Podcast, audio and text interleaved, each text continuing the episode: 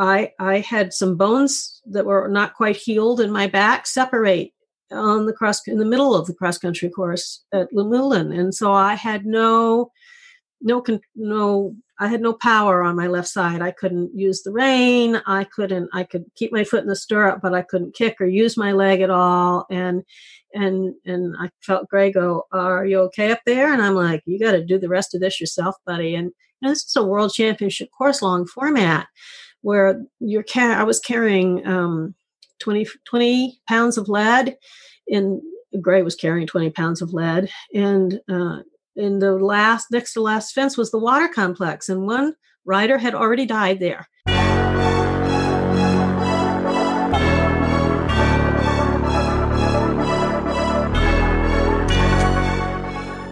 Welcome to the Major League Eventing Podcast, the show for eventing fans by eventing fans.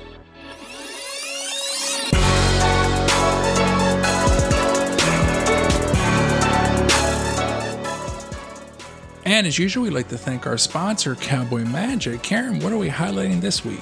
This week, we have the Cowboy Magic Detangler and Shine. So it detangles all types of hair knots, tangles, and dreadlocks instantly, no matter how difficult hair is to manage. The silk protein in Cowboy Magic Detangler and Shine results in a high reflecting shine after brushing. And it works on humans too. Well, when I when my mullet gets all tangled up, Karen. Yeah, you need it. It gets knotty. That's what I use. Yeah. This is my secret. This is my secret to my anti-tangled mullet. So, but enough. In all seriousness, though, it is it is fantastic stuff. Thank you mm-hmm. so much, Cowboy Magic. Get that detangler. You know what it's like. You pull that horse out of the field, and they're all tangled up, and you don't have any time for yeah. that, do you? Oh yeah. So let's uh, get some Cowboy Magic Detangler and Shine, and get to work. So thanks a lot, Cowboy Magic. I'm Rob. And I'm Karen. And Rob's super excited about today's show. Legendary show in the making, Karen. Legendary. One of the reasons why I actually fell in love with eventing. Want to welcome to the show, Kim Walness. Kim, welcome to the show. Welcome. Thank you very much. It's, I'm delighted to be here. Oh, we're so happy to have you. So we can see you, but where exactly are you coming to us from? Uh, from um, Quakertown, Pennsylvania. Oh. It's near Allentown. Oh, you're yeah. not too far yeah, away. Not too far from us. Actually, Where are you? Well, we're well, in Northeast Maryland. But we're oh, both we're oh, both from Delaware County, P A. So yeah, no, that's not far. Yeah, yeah. not too not so too far. We're, we're like, I mean, I, I consider, I don't know, that Quakertown I don't consider too far because we're both from P A and we migrated to Maryland. But so I think, oh, yeah, that's like home. Even though I don't think I've ever been to Quakertown, but. Yeah, I don't know. You, I still don't think it's far. It's it's not a tourist spot by any means. although I hear it, although I hear the antiquing is good here, but that yeah. that's that's not that's not my forte. So uh, mine either. So Kim, one thing that we love to do is we love to go back and hear your story. So can you take us back and tell us how you got your start in riding and then into eventing? Sure. Uh, my mom said that my first word was horse. So I, it was uh, in my genetic makeup right from the get-go. And uh, even more than just having a passion for horses and loving horses, I sort of was a horse. I ran around and galloped and wouldn't come if my mother called me by name. She had to call me one of the current star horses' names, like Trigger or Champion, one of those, you know, and which uh, led to them some, my parents sometimes uh, ignoring me and pretending I wasn't their child, but, but I had fun. And uh, my grew up in a military family. We moved around a lot, and uh, my parents in their wisdom, they loved horses. My mother had had a horse when she met my dad. And in their infinite wisdom, they said that there were no horses in our future until my dad retired, because they knew what would happen every time we moved and couldn't take the horse. It would just be beyond heartbreaking. Mm-hmm. So I didn't get a horse until I was sixteen. And before that, I, um, you know, there was the occasional pony ride. There were uh, my dad's, um, my grandmother, one on my father's side, was in Baltimore in the city. And so the the street vendors that would come down, you know, crying their wares in, in these horse-drawn carts. I, oh, I would run down the three stairs with those, run out to pet the horses. And, um, and, and once in Saint Augustine, when they were visiting there, we took a horse-drawn carriage ride, and I was studying, studying how the man drove the horse. And when when my parents, you know, he, they got to a tourist stop, and I and, and everybody off to go, and I said, no, no, no, I'm really tired. I want to stay in the. Well, they left me there. Like, they should have known better. And the driver fell asleep, so I picked up the reins and started driving the horse. How old were you at this age? No, I don't know. Uh, I was young, like probably ten, maybe. Oh, yeah. So, awesome. And it went fine. I had no problems. I mean, the horse and I were communicating, you know, it wasn't an issue, but of course everybody freaked out. I, it was worth it. It was worth it. and, and it wasn't until I got my first horse that I really started riding. There were, like, when we lived in El Paso, my mom would take me to the local, uh, riding state, um, riding. You could rent horses. There were a lot of places to rent horses and go on trail rides and things out in those days. And so she said, would you please give my daughter lessons? And he said, sure. And, and I rode around, and he said, well, I don't need to give you lessons. You already know everything. And I was like, I was like very, very pleased with that. And he said, yeah, you can go off and ride in the desert. Just be back by a certain time. Well, goodness. You know, I grew up on the cowboy movies and the cowboy shows and the, you know, so I just galloped around out there in the desert, which was such an incredibly dangerous thing to do. And of course, there were no helmets back then. You didn't wear a helmet. And, and that actually led to something that, that made a huge, had a huge impact on my eventing, because in the movies, invariably, there would be an arroyo. You know, an arroyo, it's like a, like a ravine. Okay. Like a ravine that you'd have to jump, right? Um, and so I came across one of those and said, okay, no, they do it just fine in the movies. And it was a, you know, it was significantly wide, but not huge. I mean, obviously it was jumpable, or I, I had some common sense. So uh, I took the horse back and we galloped at it, and he did jump it. But you know how horses jumping width sometimes jump flat, mm-hmm. if they haven't been taught to jump in an arc. So that, and when they jump that way, it's very hard to stay with them. So I stayed with the horse. I mean, I was in a Western saddle, so that made it easier to grab that horn. It scared me. It really scared me. And after that, I had a fear of jumping. And yet simultaneously, it was what I most wanted to do. So there was that push-pull all the time. So when I got my first horse, I started out riding Western, and uh, then started jumping him in the Western saddle. And my mom said, maybe we should get you an English saddle. So they bought one for ten dollars, you know, and had it patched up. It was ancient, but it was an English saddle. And God bless my first horse, Flame. Uh, he had to have been like a Morgan quarter horse cross. And he was, oh, he taught me to really listen to horses, because he would do anything you asked except canter in a circle. And there is no way. No, nobody could make that horse canter. I don't know what the history was. He just wouldn't do it. And then um, if I was out on a trail, he would go anywhere on that trail. But if he said no, I learned that that was, he was saying no for a reason. So that was good. And the other thing Flame taught me was to really listen to my gut, because my, my, I wanted to show, my dad wanted me to show, but this not cantering in a circle was a real obstacle to showing. Right. You know, this is what you go in a ring and you canter in a circle. This does not work. So he hired a cowboy to come out and, and teach Flame how to canter in a circle. And, and it was, it was awful. It was really awful.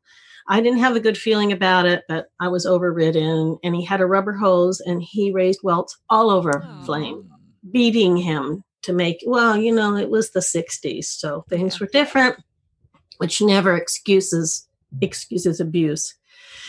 Um, and in the end, he never did get Flame to canter in a circle. And, and I was like that. I will never let that happen to my, one of my horses again. I will, you know, it taught me right off the, the, the bat, to be an advocate for my horse, and to stand my ground when my gut said no. I needed to listen. You know, when you're young and you're starting out, you assume the experts know something. But anyhow, I started jumping Flame, mostly bareback, and, and I had a great friend, Jean Firstenow, who's now an amazing horse artist, and she didn't have a horse, and so we rode that horse everywhere double, bareback, with a saddle. We jumped double, and it was, you know, we did all kinds of things that way, double. And um, so Flame was awesome that way. And I learned, I learned that if I just started jumping over like a gentle cross rail, that wasn't so bad. I could hang on to the mane, and I got more used to it. But it's funny, even back then, before I ever knew there was such a sport called eventing, I wasn't happy to jump poles. I was, I was robbing people's garbage piles of things, you know, like desks and chairs and, you know, that you could put stuff on. I, I just like, and I never put it on flat ground. I always put it on undulating ground because it was way more fun that way. So I was a budding eventer to begin with. My second horse was Sham.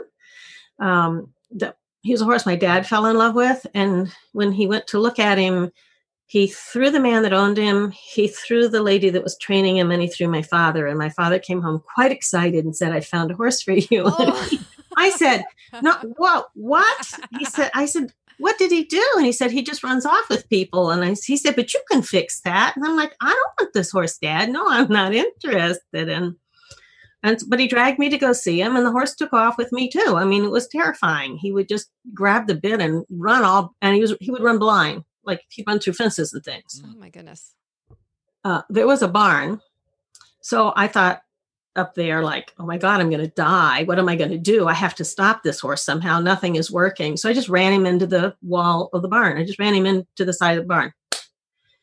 And Dad said, "Great, you know how to stop him." And he bought him. He brought him home. And I'm like, does my father love me or not? You know, that was really dangerous. Oh my God. That horse hurt me a lot. Wow. But I also learned again to trust my gut, because everybody kept saying to me, put more bit on, put a stronger bit on. And my gut kept saying, take the bit out. So I, I, I babysat and did everything I could. I was probably seventeen by this time. And I, I uh, saved all my money and I bought a bosal, you know, the rawhide covered yeah. round thing that Western folks use. And, and you know what? That horse never ran away again. He was running away from the pain in his mouth. Wow. Wow. Uh, it, it really, that was very impactful. And that helped me with some other horses down the line that I, I began to understand that when they brace, it ha- it's there's a reason for that. It's either the rider is braced or there's tight muscles or they don't like the bit. And no, so few people really ask the horse. You know, it's all like scientific. Well, if your horse has this shaped mouth, then you should have this kind of bit. But some horses, like my own horse, for instance, has a very low palate and a really thick tongue, and he has a very short mouth. So you would think he would want a narrow, double jointed bit. Nope. The only bit he likes is a thick shaped, single jointed bit. Go figure. You got to ask them. Right. They tell you. They show you very clearly. I do this in my clinics. I, I bring bits along. So anyway, uh, fast forward to uh, Raff, who was a, a really pivotal point in my riding life. Um, I loved Arabs. Was an Arab fanatic. Uh, had, you know, on the wall, the centerfolds from the Arab magazines, the, of the stallions. And I lo- I knew a lot about the history. I was just an Arab fanatic. And so Basie Tankersley was a huge breeder at that time, Almara Arabians, which was in Maryland, close to, we were living in Northern Virginia. And she had this huge auction every year. And she said, I'm going to hold a contest for, uh, about the history of the Arabian horse. And the winner wins an Arabian, a purebred Arabian yearling. And I said to my mom, oh, can I enter that? And she's like, oh yeah, sure. You know? Yeah, I came in second. Oh, But at the same time that we were there, we had to kill some time between I took the test and the, the main event and when they were going to announce the winners. So I, uh, my dad said, there was a four H auction, and I was in four H. And he said, oh, let's go to the four H auction. And um, and we ended up bringing a horse home from that because the main auction, the four H auction was running into the time of the main auction. And she said, cut it off right now. Just cut it off. I don't want I don't want people being, you know, um, people who could be at the main auction to be at this four H auction. So let's do it. And Dad was letting me bid for fun. And we, so we ended up bringing home an eighteen month old stud colt. Like, oh, wow. I know. He was three quarters Arab and a quarter quarter horse. And, and I, I ran, I was just like beside myself with excitement. And I, I just took off. I said to Dad, I have to go find him. And I ran down to the stables and I found him and I walked into his stall. I mean, I introduced myself first, but I walked into his stall and I said, and you're mine. And I went to hug him around the neck and he bit me. Yeah. He was like, I don't think so. So that horse, uh, that horse taught me a lot because he, he had a bump between his eyes, and, and I, the Gray Goose did too. And be, this horse is the reason why I was so attracted to Gray in the beginning, because this was a, he was almost black. Raffy, Hun Raffy was his name. Raffy was almost black. He had these little squinty eyes and that bump between his eyes. And he was, uh, he was ferocious. He had apparently, when we brought him home, we had to leave for a week for vacation, which of course just about killed me. My mother would not let me stay. And when we got back, he he had really become vicious. And apparently there were kids that came and teased him. But if you walked in the field, he would charge you, and he meant business. And just feeding him, my mother had to stand um, uh, on the other side of a partition waving a whip so I could just get his food in his bucket. Wow. And and I was... I had n- no skills, no skills whatsoever about how to deal with a horse like this. And I, I said to my dad, I don't know what to do. I'm really getting scared. And he said, well, figure it out or the horse goes back. And I was like, I think I'll call the trainer at the farm, see what he has to say. And, uh, and he gave me some good advice, which I followed. But the real, the real thing that happened that made a difference in our lives, Raph and myself, was uh, the day the vet came to geld him. Um, there were no cell phones. We were boarding. Nobody was home. It was just me and the vet and Raph. And so he uh, gave him the, anes- the anesthetic to put him down, and he um, did the deed. And then he said he should be up and walking around in half an hour, and this is what you do, blah, blah, blah, blah, blah. Well, Raph wasn't up in half an hour. He woke up, but he could not get up. And he, he had some kind of a reaction to that anesthetic, and I had no way of calling for help. So he could get, he could get up with his forelegs, but not his hindquarters. And he dragged himself over about two acres, just up and down a hill and through the brush. And I stayed with him. I just stayed with him, doing everything I could to soften any blows and make things. And from that day on, he was like the black stallion in the books. Nobody else could get near him, but I was his person. He bonded with me on such a level. And so I bought books about training a horse, uh, mostly Western. At that time, there weren't a lot of, you know, how to start your young horse books. And, and I trained him from those books, and He, I could whistle that horse up out of a two hundred acre field and ride him with nothing, not even a rope. He was, and do all kinds of things with him. He was really a hard horse, my first real hard horse. So then fast forward, I'll fast forward to Ireland. Jack got sent there because he um, uh, was asked to start up a company. And Jack was in, your husband. That was my husband. Yes. Thank you very much. Um, And Jack, uh, Jack is still living. We're just not married anymore. So, and Jack was so cute. He's like, oh my God, I've been offered this job in Ireland. What do you think? And I was pregnant at the time with our first daughter. And I said, uh, he, I said, are you kidding? Ireland? Yeah. Absolutely. He said, but, but we're not bringing any horses back. You have to promise we won't bring any horses back. And I'm like, my fingers are crossed behind my back going, okay. uh-uh. Like, what are you, what are you kidding? Anyway. Uh, so there was a, we were in Ennis, which is in County Clare, out the west near Galway. And there was a stable about, oh, about twenty minutes from our home. And we were there every day. They had, they trained up um, uh, steeplechase horses and, and um, hunters, field hunters for the Americans and other tourists from all countries to go fox hunting in Ireland, which is big business. Anyway, we came to one of the first hunts and there was just chaos in the yard because, you know, there's, so you picture all these, these gray buildings, the, the stables and, and walls around it. And there's the cobblestone yard and there were just horses milling everywhere. And clearly it was more than just the hunt horses for the day. And, and all across the backs of all these horses, I saw this, um, head pop up on the end of a very long neck, black head, squinty eyes, bump between the eyes. And I thought, oh my God, that horse is just like Raff. So I asked them and they said, oh yeah, he's a three-year-old and we're taking him to a uh, show at, in hand at a company.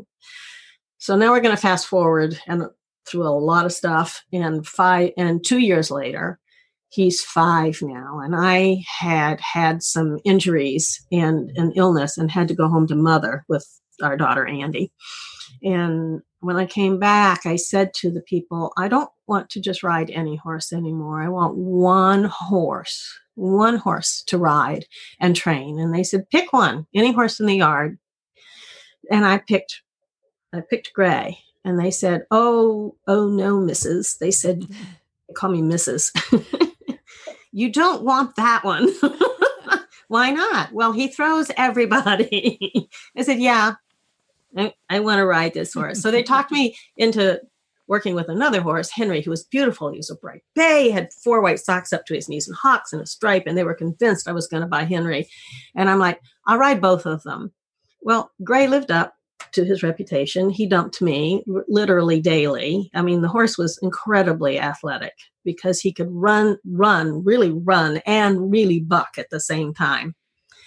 And he just, he had a really sour attitude, which I realized, like Raff, he was scared and he figured that the best offense was a good defense. No, the best defense is a good offense. So, um, people, he didn't like, just didn't like people, but he loved baby anythings. So puppies, kittens, children. Andy was two years old. And so he fell in love with Andy and I would bring her out to the barn. And so gradually he began to trust me because I kept coming with her. And the rest, as they say, is history. Yeah. We ended up bringing Gray home as well as a half sister of his. Wow. Wow. The Gray Goose. The Gray Goose. The Gray Goose. So here we go. Now, this is what everyone's tuning in for, the Gray Goose story. So, I, I you know, I've, I've done a little bit of homework because I want to make sure I, I know what I'm talking about mm-hmm. here. So you have a cool story of how the Gray Goose got his name. So if you could share that and then maybe kind of fast forward into taking him to eventing. Does that sound good? Sure. So they called him, he was the only gray horse in the yard. So that was, they just called him the Gray. That's what they called him. The Gray Horse, the Gray Horse. His registered name was Hill Tarquin because he was of the, his, uh, um, no, Gray's name was Brilliant Tarquin because he was by Hill Tarquin, who was from an American thoroughbred racing line. Okay. So that he was, so Gray was seven eighths thoroughbred and one eighth Irish draft.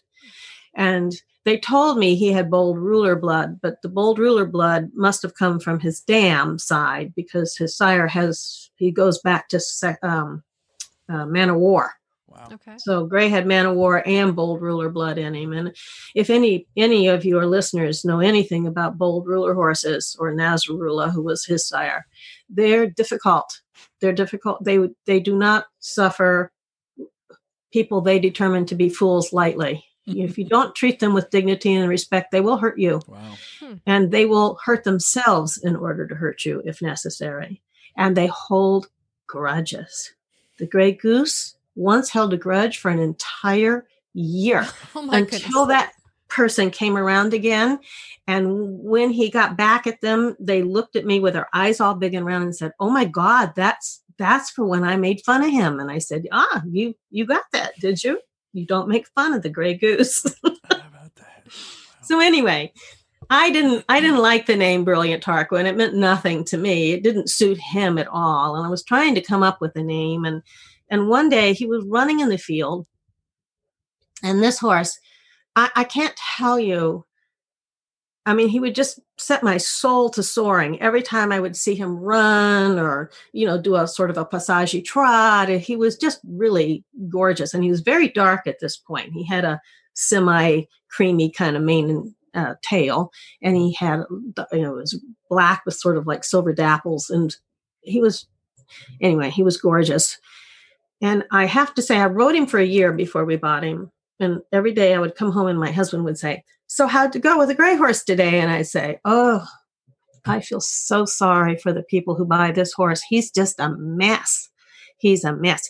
He is so uncoordinated and he's so difficult to work with. He either went with his head straight up like a giraffe or his chin on his chest with his with it with his jaw and everything rigid, and he'd just be bolting off with you." It was like, oh my God. Anyway, a year later, I thought to myself, you know, he's comfortable. He had a very long back, and I had broken the end off my tailbone. So that was a consideration. He's very comfortable.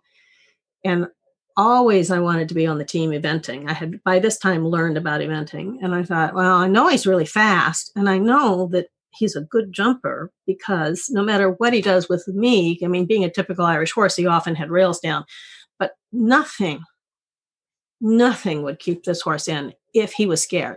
He would jump over anything. There was no way to hold this horse in. And I thought, okay, so he's a good jumper because I've seen him jump out of some pretty amazing things. And, uh, you know, when he's on his own out in the field, he's a pretty good mover. Not, not, not tacked up, but on his own. He, so I said, so this is when I talked to Jack and I said, let's buy this horse. So we did. And so I had to come up with a name, and I was I was thinking to myself, watching him float around out there, I thought, wow, you know, he's he's a lot like a goose because he's terrified of everything. And you know how you, people say, "You silly goose"? Yeah. Well, I called him that a lot because he was really scared of everything. And so I was already calling him silly, you silly goose. And then I thought, geese are so beautiful in flight, but they're very awkward waddling on the ground. And, and gray literally, so, I mean, like, you know, road studs, right? So you're always supposed to take your road studs out when you're done, right? Gray had to live in road studs. I even trailered him in road studs because without the road studs, he tripped and fell down. Oh my God. He was just an awkward horse. He was ungainly, but he was very much like Clark Kent and Superman. I mean, when the word started to, well, okay, you asked me about eventing. So I had the dream of eventing. And before we left in nineteen seventy-six, we left Ireland to come back to the States, there was a local event. And I thought, it would be really fun to do this over here. So I entered at the lowest level, which is sort of like between training and prelim over here, which I did not realize. And um, a good friend of mine, Jennifer Grover, came over from the States, and uh, And we walked that first course together. And I, I got to tell you, it had everything on it. You know, these big Irish banks and and ditch and road crossing and water. Um, I won't get into Gray and water, but he was terrified of water. And um, I had to walk that course six times before I could even conceive of actually jumping it. Wow. And um And the day arrived, and of course, we were horrid in the dressage because for a long time, Gray was last in dressage because he went around with his head in the air, and I didn't know how to fix that. And uh, but we made it through the cross country, and and through the grace of God, through the water, I got to tell you. And uh, and he was amazingly, shockingly clean show jumping. We actually ended up winning that event. Wow. But and, and and I won a Waterford decanter, and that was really cool. So The the thing that was that was huge in that, though, is that along about the third or fourth fence, I felt I felt a really huge change happen in the Gray. Up to that point, anything that a human had asked him to do was just an incredible inconvenience for him. He just did not like being ridden. He didn't be, like being asked to do things. He was just very unhappy. But a, about that third or fourth fence, he I could feel he was having fun. This was fun. And he started locking on to flags. He was like looking for flags. And where's the next fence? Where's the next fence? And I thought, yes, I found my event horse. And oh, wow. So that that's how we got into eventing. Wow. Mm. Amazing. That's, that's so cool. cool. That is the coolest. So cool. Kid. So, okay. So let's fast forward a little bit to when you start getting serious and, and, uh, cause you have such a great story. I don't want to skip anything, but then at the same time, I don't want to miss important stuff right. too. So like, could, you could, don't want to hear about how he chased a jump judge up the tree. oh. no, not, well, Another another time we can go over novice Gray stories. That was before I learned there was something besides a plain snaffle. Yeah. But I have heard where that when I, I heard there was kind of pretty much a, a key time when you started to say, okay, this horse is not only do I know is special, but other people can tell this one's special. Can you start kind of from maybe that that point? Yeah. So when we were going prelim, that's when people started to sit up and take no- notice. And it was actually Guy Higgins. Thank you, Breen, for remembering his name. Guy Higgins was the technical delegate. And he watched Gray and I go cross country. And that night, he called up Mike Plumb and said, there's a horse out here in the mountains of Virginia that you really need to come take a look at. And I got a phone call from Mike Plumb, which, of course, was like, gasp. Yeah.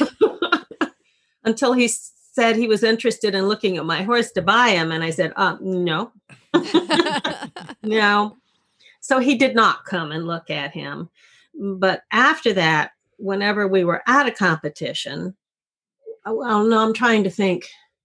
We went to a competition that was further uh, north. It was, it was probably in Maryland or some or further. Anyway, um, Mike Plumb actually, uh, you know, we met somewhere on the grounds and he said, could I come by and look at your horse? And I said, sure. And we set a time and he came by and looked at him in his stall and started laughing, which I was used to by then now because Gray really, I mean, he, he was put together out of spare parts and he had a really, re- I mean, Jack Le Goff called him a family horse because you could put the whole family on his back, very long back.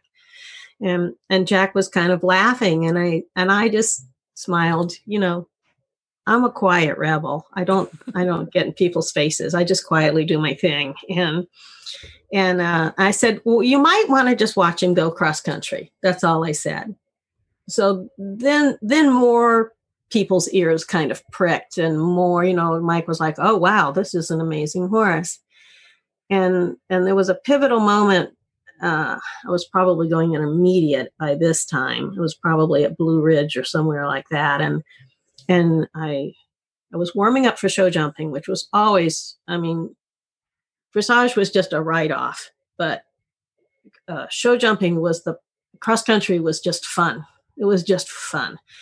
And show jumping was a nightmare because Gray was indeed an Irish horse. And he really, he really didn't care if he hit the poles or not. And the problem was because I didn't understand a lot, he would get stronger and stronger as we went along. So by the last two, you know, two or three fences, we were going way faster than we should be. And he had so much talent. He didn't, he would just jump flat and he could usually clear them.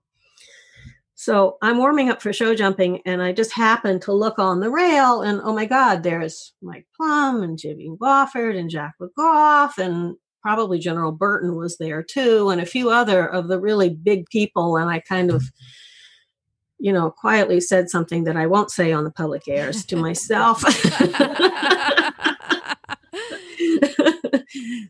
and and uh, and Gray immediately sensed that and started getting started acting up. And I said, "Kim, you, you got to get a grip. just get a grip. What are you here for? You know, okay, so if it's not good, it's not, it's going to be what it's going to be, but you're here to ride your horse. Make it easier for your horse. And that was something that really held me in good stead as time went on. And I, and I got into like international competition. It was just about me and Gray. I was just there for Gray. So, um, wow. then, so then more people started wanting to buy him. We were offered a lot of money. And I just said, I said, well, number one, he was in my name. My gut had said when we bought him, your name only. and, and I said to Jack, what would we do with the money? What would we do with that money? We'd try to buy another horse. And I said, where are we going to find one like this? He said, you have a good point. And, you know, as you're telling the story, it's kind of interesting how at that time, if someone wanted to scout you or your horse out, they had to come in person for the most part, where today, oh, they did. You know, there's some video and there's, you know, people can find a way to find the live stream mm-hmm. or whatever like that.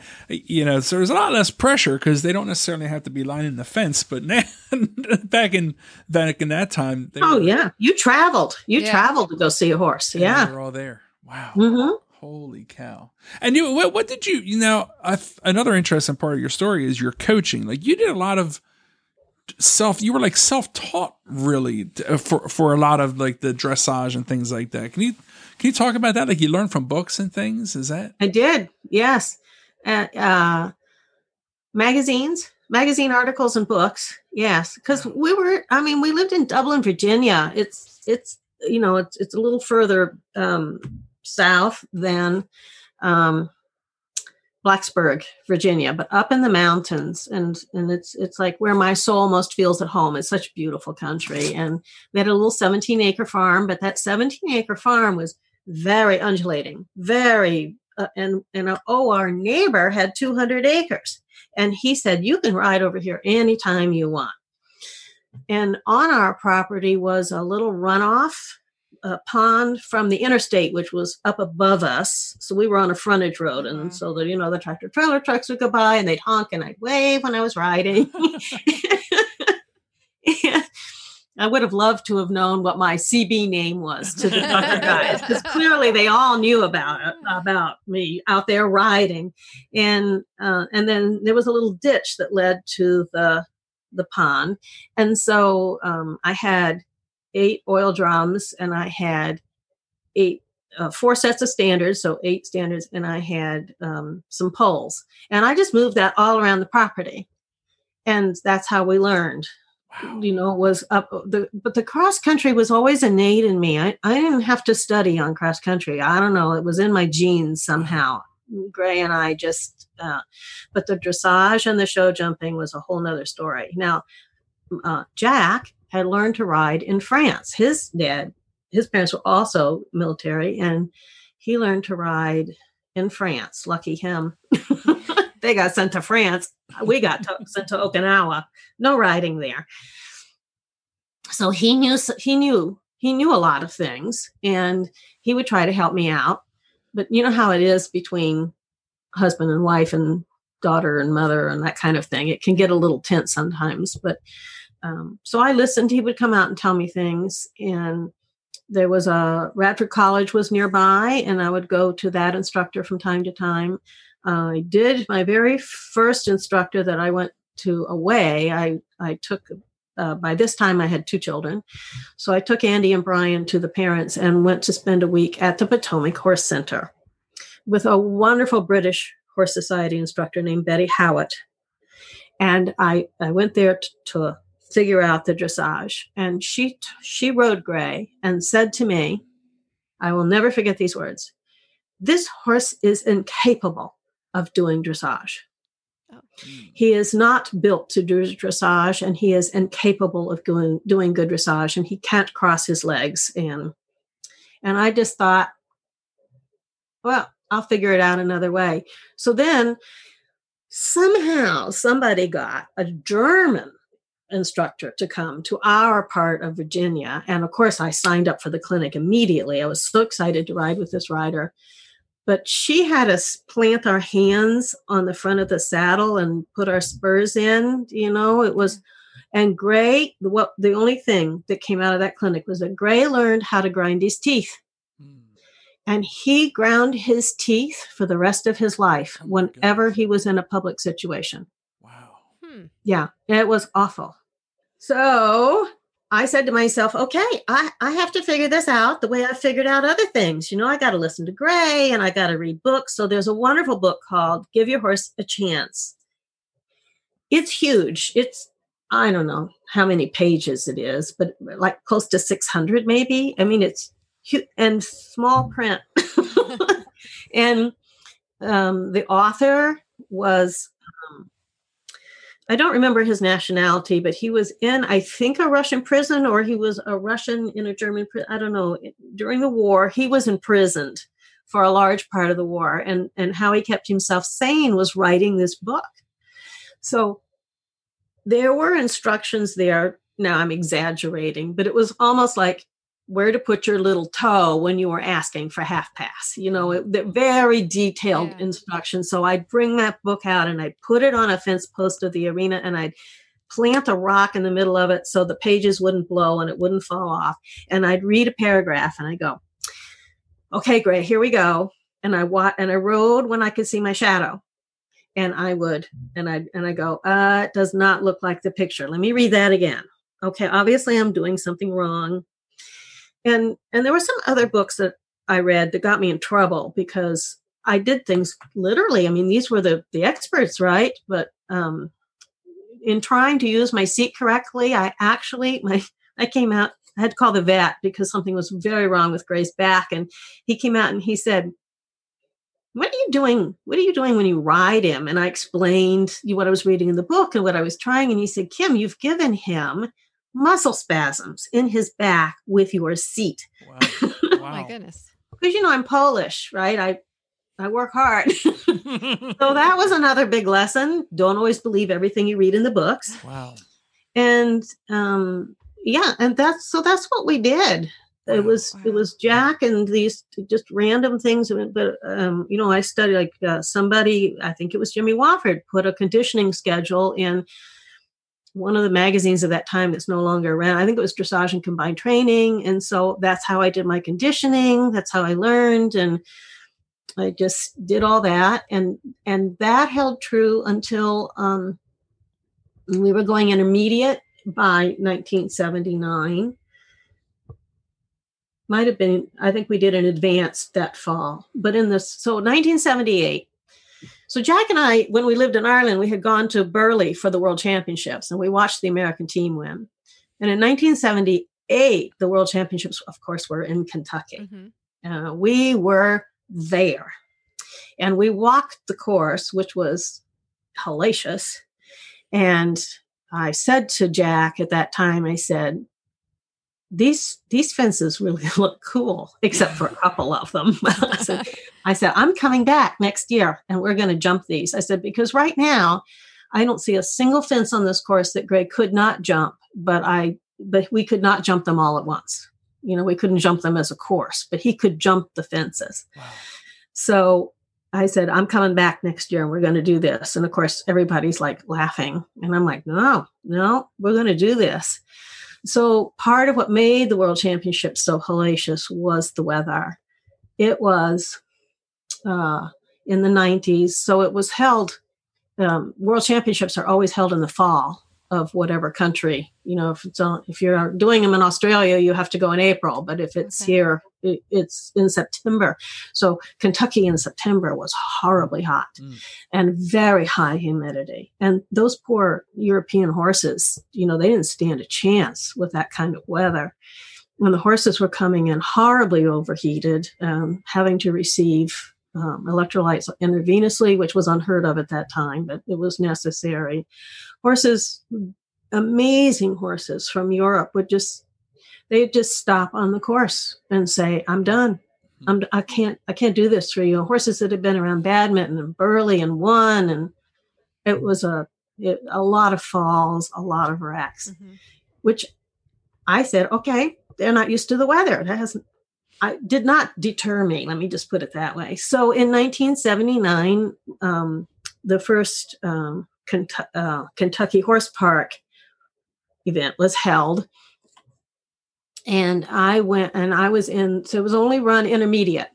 So we jumped all the fences from the World Championships, but they were two inches lower because it was intermediate. And they took out the horrible zigzag, which at which so many horses fell, and, and a couple of others. But but the uh, but the Lexington Bank was there. I can't tell you how much it um, pains me that the Lexington Bank is gone. It's just they kept lowering it and lowering it. It was such a fun fence and it, and an amazing skill. I mean, in Ireland they do this stuff all the time. You know, it's like a natural obstacle on the course. Anyhow. I walked I walked into the barn. Gray actually had a pretty good dressage test. I think we ended up like sixth or something because he was, uh, um, you know, he liked that venue. And I, I walked into the barn the morning of cross country, and I said, it was like walking into into um, a mortuary. It was it was somber and it was quiet. It was quiet, but it wasn't the hustle and the bustle of normal event. I said to Jack, I said, what's going on? And because he had come out early to feed, he said, Kim, he said, they're scared. People are scared. This is a really tough course. And I'm like, I don't want to hear anymore because I cannot wait to get out and jump that course. Don't tell me wow. anything else. And I had prepared for the weather, which was exactly the same. It was run in May then. And um, I had done all my conditioning in high heat, high humidity. So at, between noon and one in Virginia during the day, that's when I did my conditioning. So, you know, three quarters of the way around the course, Gray's saying, I can't breathe anymore. And I say, I can't either, buddy. But we know we, we, we've hit this place before. We, we will get through it. Just keep going. You're all right. And he's like, okay, I got my second win. All right, let's go. And so we were the only ones to actually uh, go around that course with no time penalties. Wow. And we came in second in that in that division. And that's when that fall, actually, yeah, that fall, I, there was somebody drove into our driveway and there was a knocking on the door, and I opened the door, kind of puzzled, and there was a man, you know, and he said, I have a telegram for you. And I'm thinking, oh, my God. Oh, the telegrams. Because you know, this is how you got in touch with somebody yeah, quickly. Then right. It was by telegram. But it usually didn't mean good things were happening. Right. It usually meant something awful was happening. So I took the telegram and I, I, with trembling fingers, I opened it up and I read. It was from Jack Le Goff. And he was inviting me to come train at the team that winter. Oh, that's awesome. And it was, you know.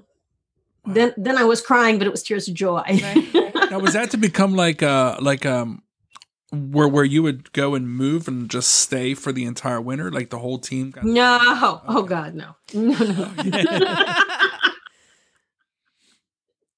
No. Uh, it was two weeks. Okay, it was two weeks. Wow. So, yeah. So the neighbors took the kids and and uh, drove to Boston because that's where the team headquarters was at Hamilton, yeah. Massachusetts, and and had to drive the trailer in Boston traffic, which terrified me. And um, luckily, it didn't snow or sleet or rain or any of those things. And got there, I Jack had said, "Bring four horses with you," and I thought, "I I, I don't have four horses. I have two. I could bring the the black mare who was doing prelim at the time." And Gray, he said, no, no problem. We have horses you can ride. And I, um, I didn't, I guess I did. He said, you have to bring a groom. And I think I did bring somebody, but we didn't know anything. We knew nothing. And so I just kept my head down and watched everybody. Who else was there? Torrance Fleshman. She was Watkins at the time. Um, Ralph Hill and Jimmy Wofford. Wow. It was the four of us. Legends. Yes. And and it was uh, quite the education. I kind of wanted to just, you know, when I looked at the mirrors for the first time, I looked at these three other people riding around and I looked in the mirrors and I just wanted to crawl under the mushrooms in the corner of the arena. I was just like, but, but Jack said a kind thing to me. He could tell. And he said, just remember that you got here. You know, you're, through what you have done. Mm-hmm. So wow. Mm. Now with, you know, if we skip ahead a little bit, so we you, you guys had an amazing career. I mean, you you you you you won Kentucky. You got what, team and individual bronze at Luhmühlen in what was that, eighty-two? eighty-two. eighty-two. Yes. Yes. Well done. I mean, the, like an incredible, incredible, just incredible career. Yeah. You know, amazing. The team, you know, on the teams. Could you just? Uh, and eventually, the Gray Goose went on to be uh, a Hall of Fame horse. Correct. Yes. Man. Yes. two thousand twelve, he was inducted. Wow. Through the requests of his fans. Yeah, deserves it. That's incredible. And you, you, you, you said that there there were times that where you even like had a fundraise to kind of get to things. Oh like, yeah, like sales and things like that. Like, was that common, or was that just kind of the way you had to make it happen? Like it was just. Well, there were people who had owners, so um, like um, Torrance and Mike had owners. Um, Jimmy usually had his own horses, um, but there were people who. who had people who bought horses for them, and they would pay the expenses of the horse. But um, Jack said to me, maybe we could look for at least sponsorship, you know, part ownershipers. And I'm like, no, no, no, because once, once I knew that, at least back in those days, once I had a sponsor, then I would feel obligated to perform for them. Mm-hmm. And, and that wasn't for the good of the horse. And so, Um, so Jack, thank God, kept rising up the ranks in his business as well. So uh, we had moderate means, but not, we weren't wealthy by any means at all. And uh, so I taught lessons, and I did clinics, and I and I held the our the town we lived in then was Woodbury, Connecticut. And I have to say, they really rallied around us. So they they would come out and support like uh I think it was it was either before Badminton or Bocolo. I can't remember which one.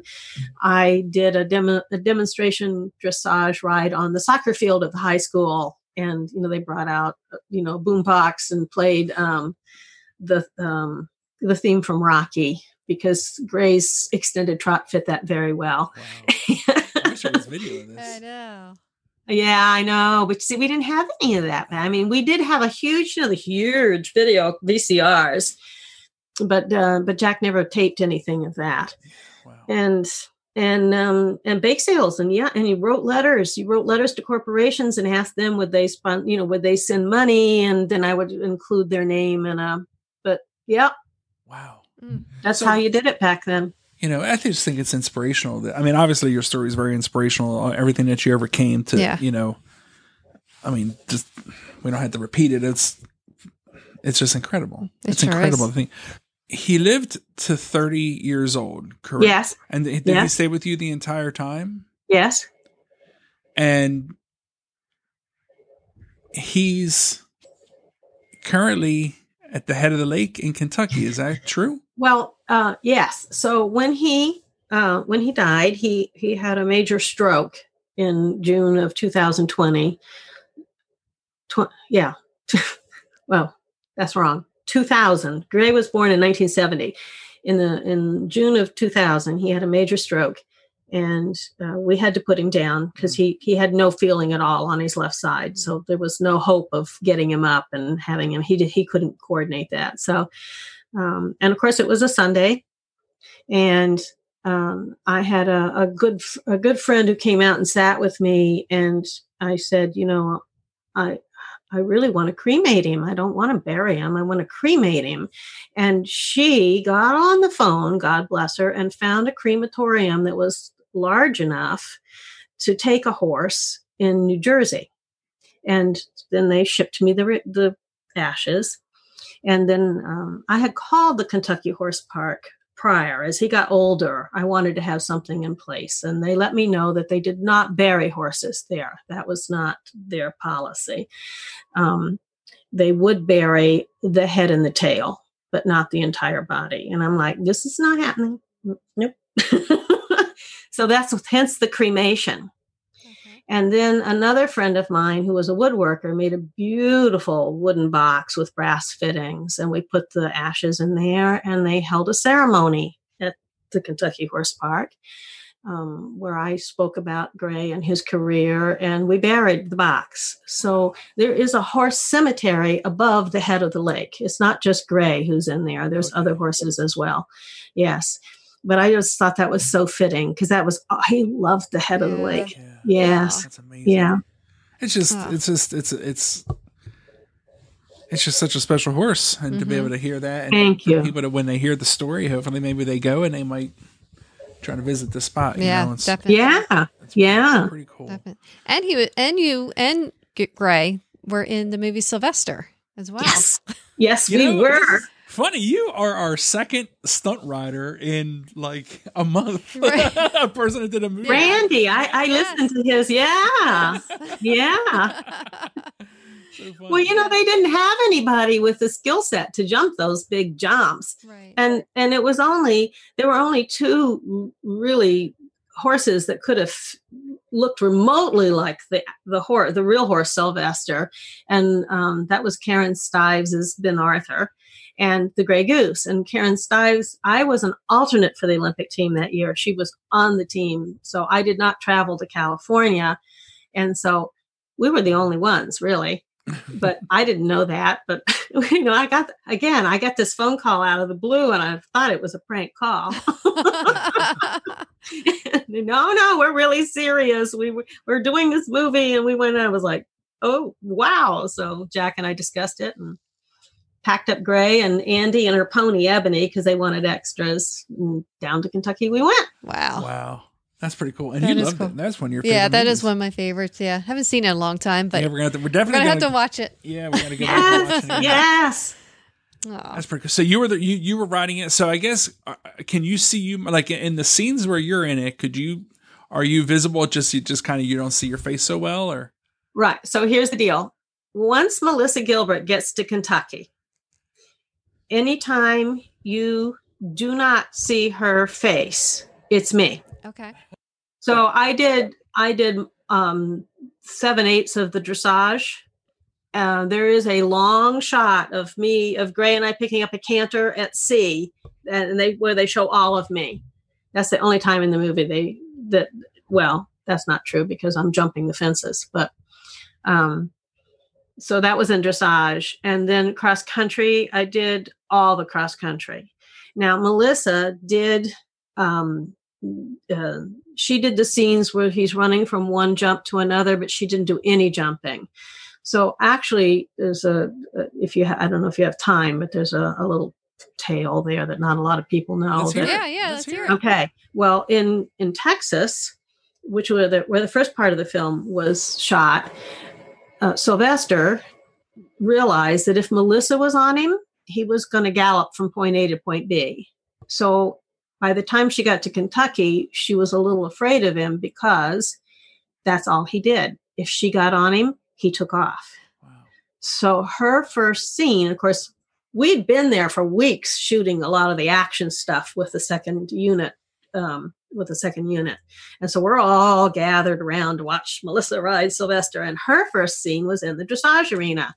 And he, he did, he took off on her. Ooh. Oh my goodness. And, and, She she was able to get him stopped. She kept him in the arena, but she got off and she said to the director, "That's it, I'm done. I'm never getting back on this horse again." Mm. Now, I was not allowed to speak to Melissa at all about riding because of union rules. There's a lot of union rules involved in movies, and they had hired an instructor, and I was not allowed to say a word to her. But I walked up to the director and I said, "I have a bit that looks just like that snaffle bit on the outside, but that's not, it doesn't look like that on the inside." And I said, "I think she can hold him in that bit." So, because they were all panicking. And I said, "I really think, I think she'll be okay if she uses this bit." And it did, it worked out. So that was, so she was able to keep riding him. And so she did some of the, I mean, whenever you see her on Sylvester, that's the real Sylvester. There were a lot of horses that double for Sylvester in that wow. movie, a lot of horses.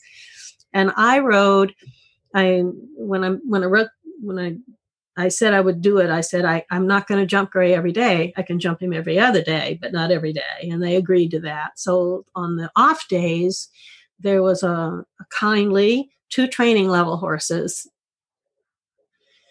No, I think there was one prelim and one training level horse that, uh, people gave me permission to ride in the movie. So I had to bump the training level horse up to preliminary before they started shooting. Wow. He was a good guy. He did a good job. So those are the horses I ride on Roads and Tracks. and over the smaller fences at Kentucky. Wow. Gray did all the big ones. You can tell because of the tail, you know, that tail and his just his whole demeanor is. But it, it was uh, he he clever boy that he is. But there wasn't not a lot to warm up on out there at the Kentucky Horse Park when there's nothing going on. Those are like picnic tables, which is nothing when you're going over the Giants Day, mm-hmm. excuse me, table. Um, but. But he managed it all well. So the first one they shot was the Giants table. And so Gray, Gray knows, you know, he knows the whole course. And he comes up to that thing like, really, really, what, where's Nigel? I don't hear, I don't hear Nigel announcing. What are we doing? And why are we starting in the middle of the course? So he's a little confused, but he jumped it like full guns blazing, jumped it. And then I pulled him up and he's like, now what are we doing? And it took him a while, but he figured it out. So he would always jump every fence the first time as if he was on course. And I had just forgotten because, you know, humans aren't all that smart, right? So maybe I'd just forgotten the normal warm-up. Uh, he would always jump the, the, the first time as if he was on the course. But after that, he'd be like, oh, they're filming. Okay. And And the director, after watching the first few, I forget what I call it, when they, they look at the what they've shot that day. And he said, he makes it look so easy. He said, can't you make it look harder? These jumps don't look like it, making it look easy. And and I, no, I can't. I can't make it look harder. I said, you're going to have to use different angles or something. I can't. Yeah. But he jumped over. He, he jumped over the cameraman twice, oh. uh, lying. So once he was lying in the ditch of the coffin, and the other time he was actually, I mean, that was a brave man. He was uh, he was filming show jumping, and he was in the, you know, underneath the oxer. He wow. was lying, I mean, and so both times I just showed him to Gray and said, you got to jump big here, buddy. And he did. Wow. Oh, my goodness. Smokes. That's incredible. So we definitely got to all go back. Yeah. Sylvester's going to get a big bump here all of a sudden. Yes, it is. Oh, no. Yeah. And now, speaking of movies, before we move on, mm-hmm. there you're, there's a new movie coming out, and it's, if I'm not mistaken, it's called uh, The Mother Goose. Is that right? The Mother Goose, Mother Goose Story, I think is the title of it. Yes. It's a documentary. Okay. It's a short documentary. So at least that's the plan right now. So what's um, the what's the story on this? Is it well, Julie Jacobs is is a fan of ours. I mean, I have amazing fans. It just blows me away. I mean, how many years has it been since the Gray Goose competed? And yet people still name their cars and trucks after him. They name their horses after him. He is beloved by so many people worldwide. So Julie Johnson is a wonderful lady who lives in Canada. And she contacted me one day and she said, I see these little short documentaries coming out about people. She said, your story needs to be told. So she started putting the word out and going through channels and on Facebook and, and found someone who was willing to be a videographer, so Sybil Miller, and who lives in Texas. And she, um, uh, there were other people that were involved. Now it's, it's pretty much just Sybil. But um, they they came to Sybil, and another lady came to um, a clinic that I was teaching in Texas because it was not that far for them, Texas wise, and uh, and they and she took some footage of me teaching there. But oh my God, I got horribly sick. So she only really got one good day of filming. I caught some horrible fever that was going around there and was teaching really sick. So. And she's come to some other clinics and done some filming, and she's done a lot of interviews. So this is where we are with COVID. They've been Zoom interviews, okay. But she's contacting the people from my past who had a lot to do with our story so that their stories can be told and their memories wow. can be told. And of course, there's footage from uh, Jack always filmed our competitions, either with video or in the, in the beginning with, um, the old Super eight film. Yeah. Yeah. So there's no sound. And of course she's, you know, it's faster than we're used to. Right. But anyway, all of that's going to get woven into a documentary. Wow, so that'd be a lot of fun to yeah, see that. Yeah. Got to look out for that. Definitely got to look out for that. Well, definitely. Hopefully you and your people can keep us in the loop too, as when mm-hmm. that comes out, so we can make sure we share that with you. Yes, everybody. Absolutely. We'll do. Yeah. So there's a Facebook page called The Mother Goose Project, I believe it is. Okay. Yes.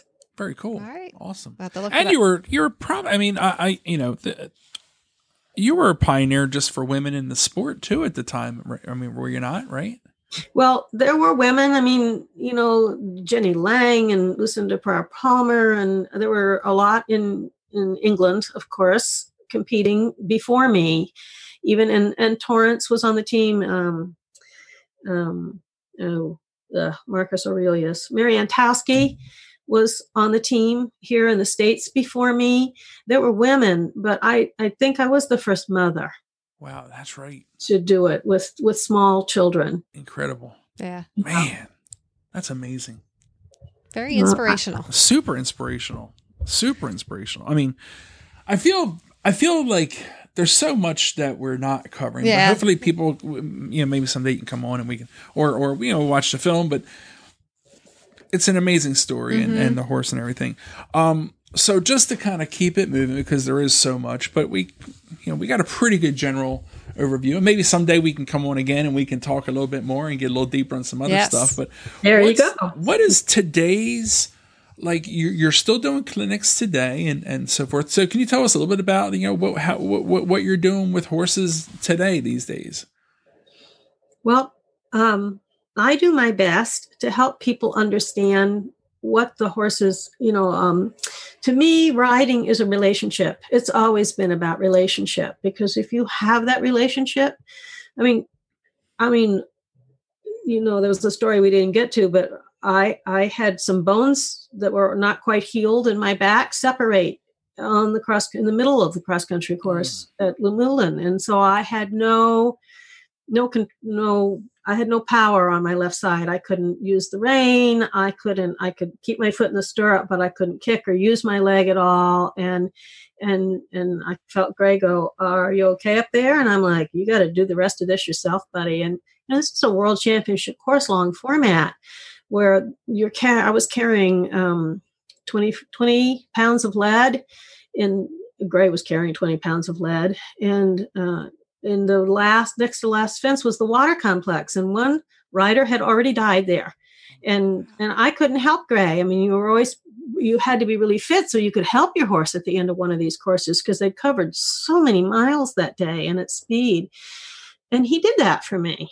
You know, I mean, if you don't have a relationship, because I've watched it with other horses and riders that didn't have a relationship, and the, the chips would go down, and they'd say, "No, I'm done. Mm-mm. I am done. I'm not doing this for you."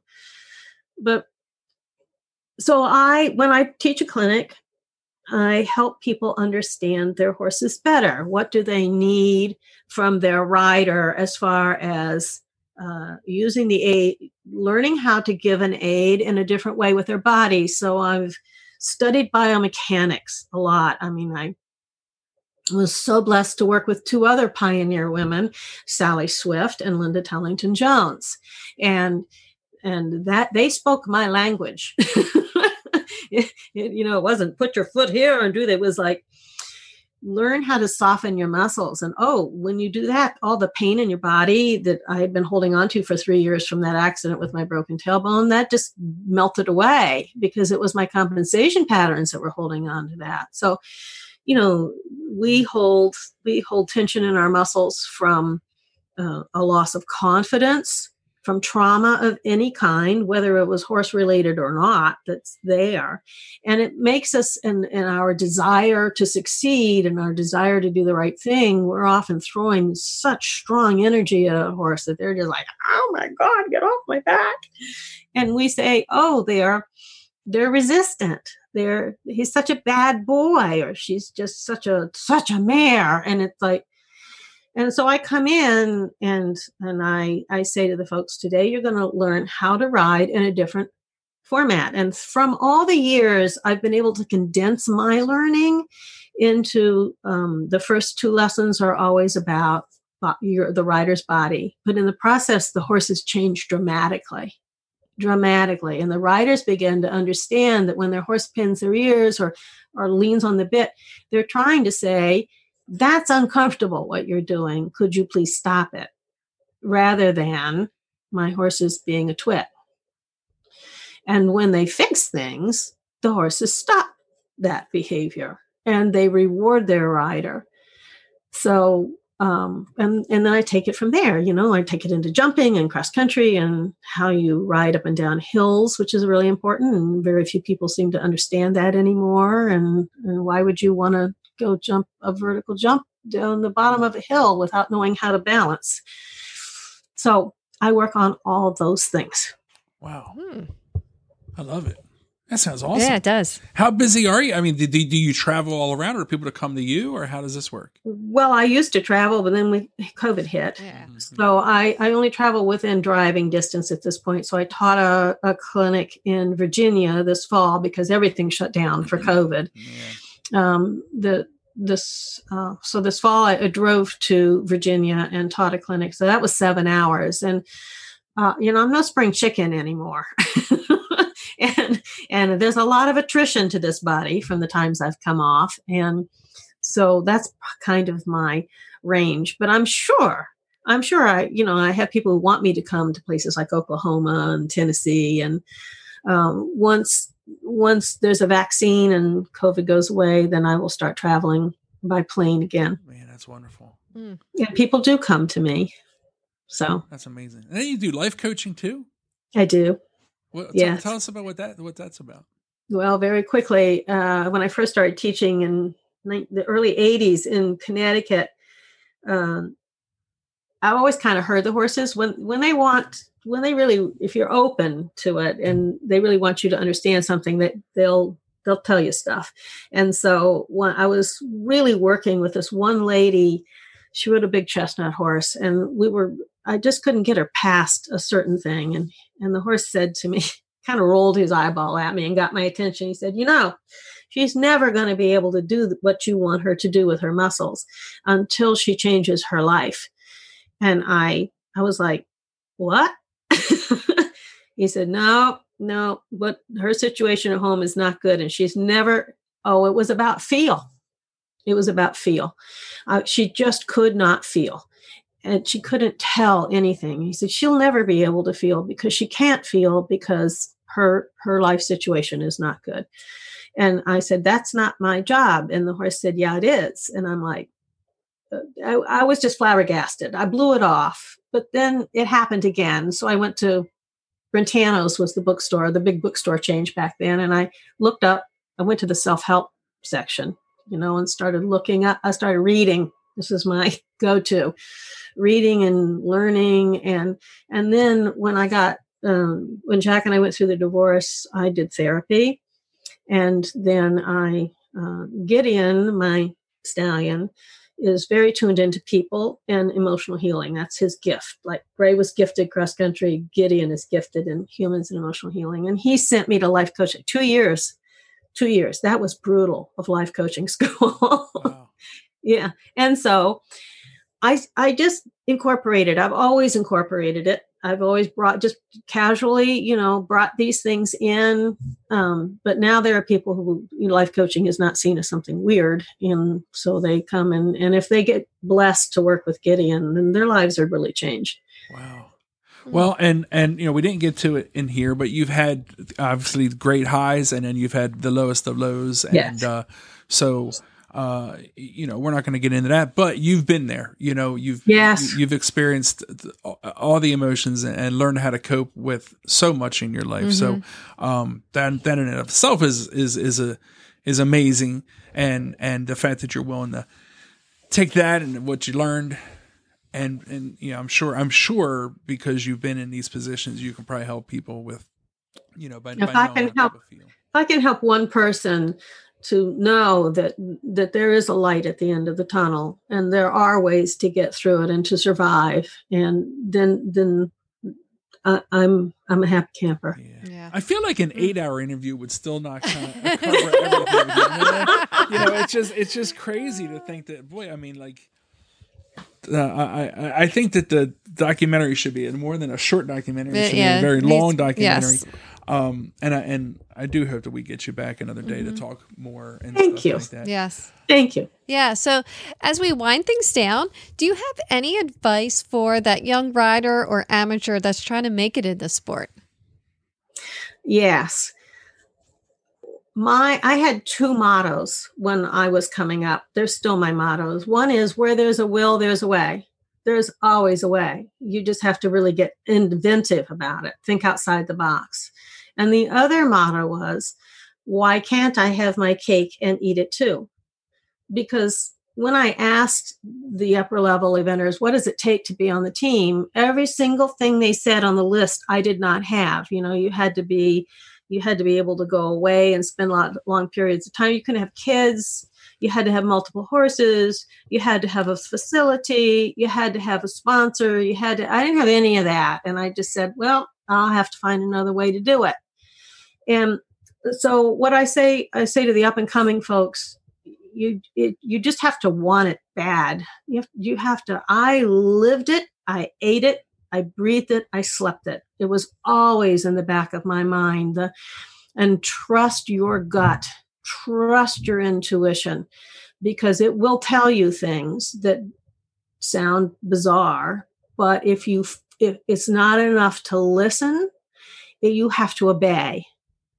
You have to obey. When you do that, then somehow a path magically opens up. It's really amazing. How about that? So that's that's mine. To believe. Wow. Yeah. Amazing advice. That is awesome. Amazing. And It, we talked about a little bit before the interview, we talked about the history and people. And, and one thing great about having you on, and, and we try to do this uh, you know, when we can get on the legends of the sport, mm-hmm. you know, the historical side of things in the sport. And just kind of what, what are your thoughts on that as far as like, um, you know, people, today's riders, knowing the history of the sport and the pioneers in the sport, especially in the States?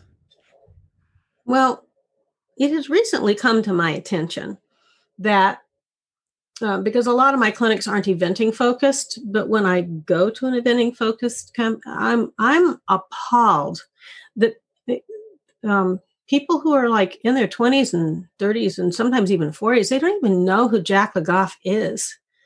They don't know who Bruce Davidson is. They know Jimmy Wofford because he writes.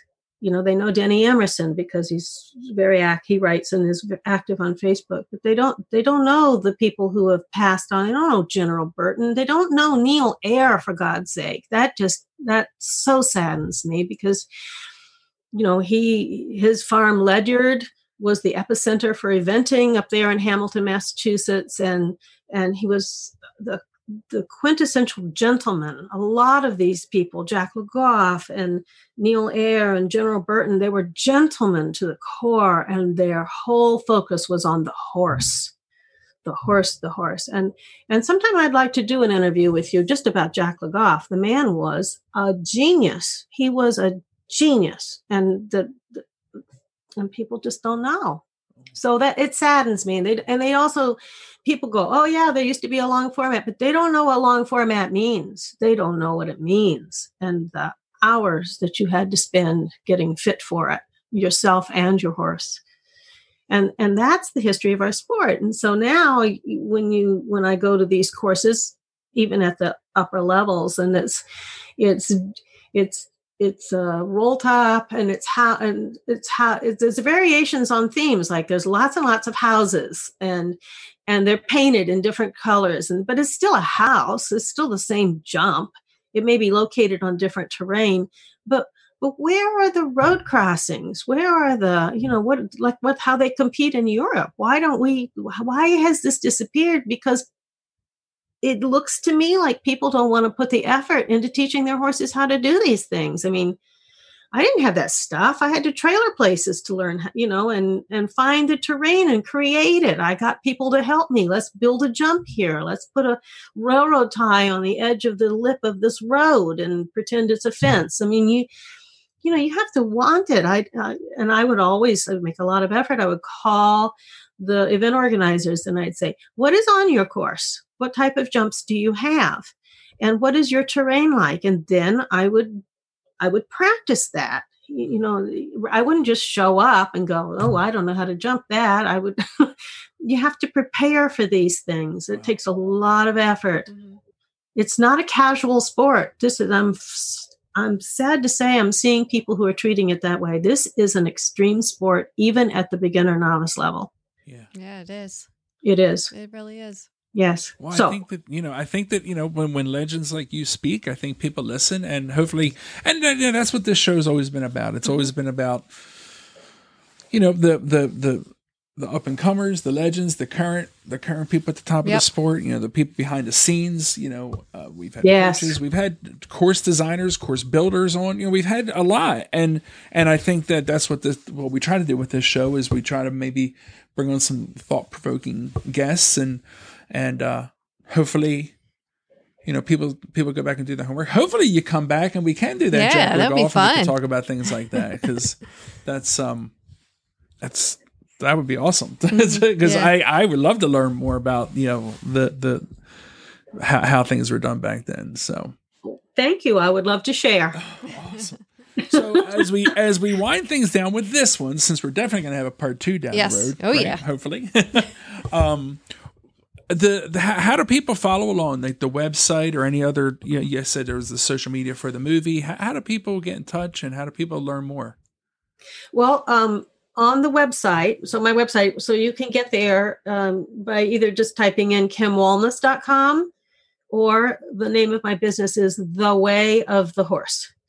So either one of those will take you to the website. And on the website, on the homepage, there's a, a, if you scroll down, then there's a whole little thing about the Mother Goose Project, and they can, you know, there's links there. Okay. Awesome. Yes. And there's lots, lots and lots of pages that it's not finished yet. It's still a work in progress, but there's lots of stories. There's, you know, Gray's story and Gideon's story, and, and my blogs just went up. So not all of them by any means, but the beginnings of them. And, Um, so there's the people can have fun exploring there. That's good. Awesome. Well, you know, I got to be honest. I was I was a little stressing over this interview because you had so many fans contact us and oh. people, people messaging and saying, "Well, hey, you got to mention this." And yeah. do you know this? I mean, Kim, trust me, you have some hardcore fans. Um, uh, so I was a little bit nervous about this. Hopefully, we did an okay job. I mean, we're going on an hour and a half of this interview, yeah. and. and wow. um you know, we obviously, like I said, Roy, we could talk for, for hours, but hopefully we get to do more of these. And, um, you know, it gives us a chance to, to, to talk to you again soon. Hopefully once COVID breaks, maybe we can even do one in person someday. Yeah, that'd be, be fun. fun. Oh, so. That would be so cool. Yeah. yeah that so would we be... just have to keep zooming, right? so. Awesome. But Karen, was this fantastic? This was wonderful. This, this was, was great. Really, really great. So Kim, thank you so much for joining us. This was super oh, pleasure been, for us. It's been a real pleasure for me as well. And much gratitude to all those fans who contacted you and, and asked you to have me come. So thank you. Awesome. And Kim's in our group. She's in the Major League Eventers group. So people who are fans and everything can always just go in the group and say, hey, Kim Walness. And yes, you'll be there. yeah, as long yeah, as long as tagged, I'll be there. Yeah, awesome. That'd be cool. Awesome. Well, thank you again. My pleasure. Take care.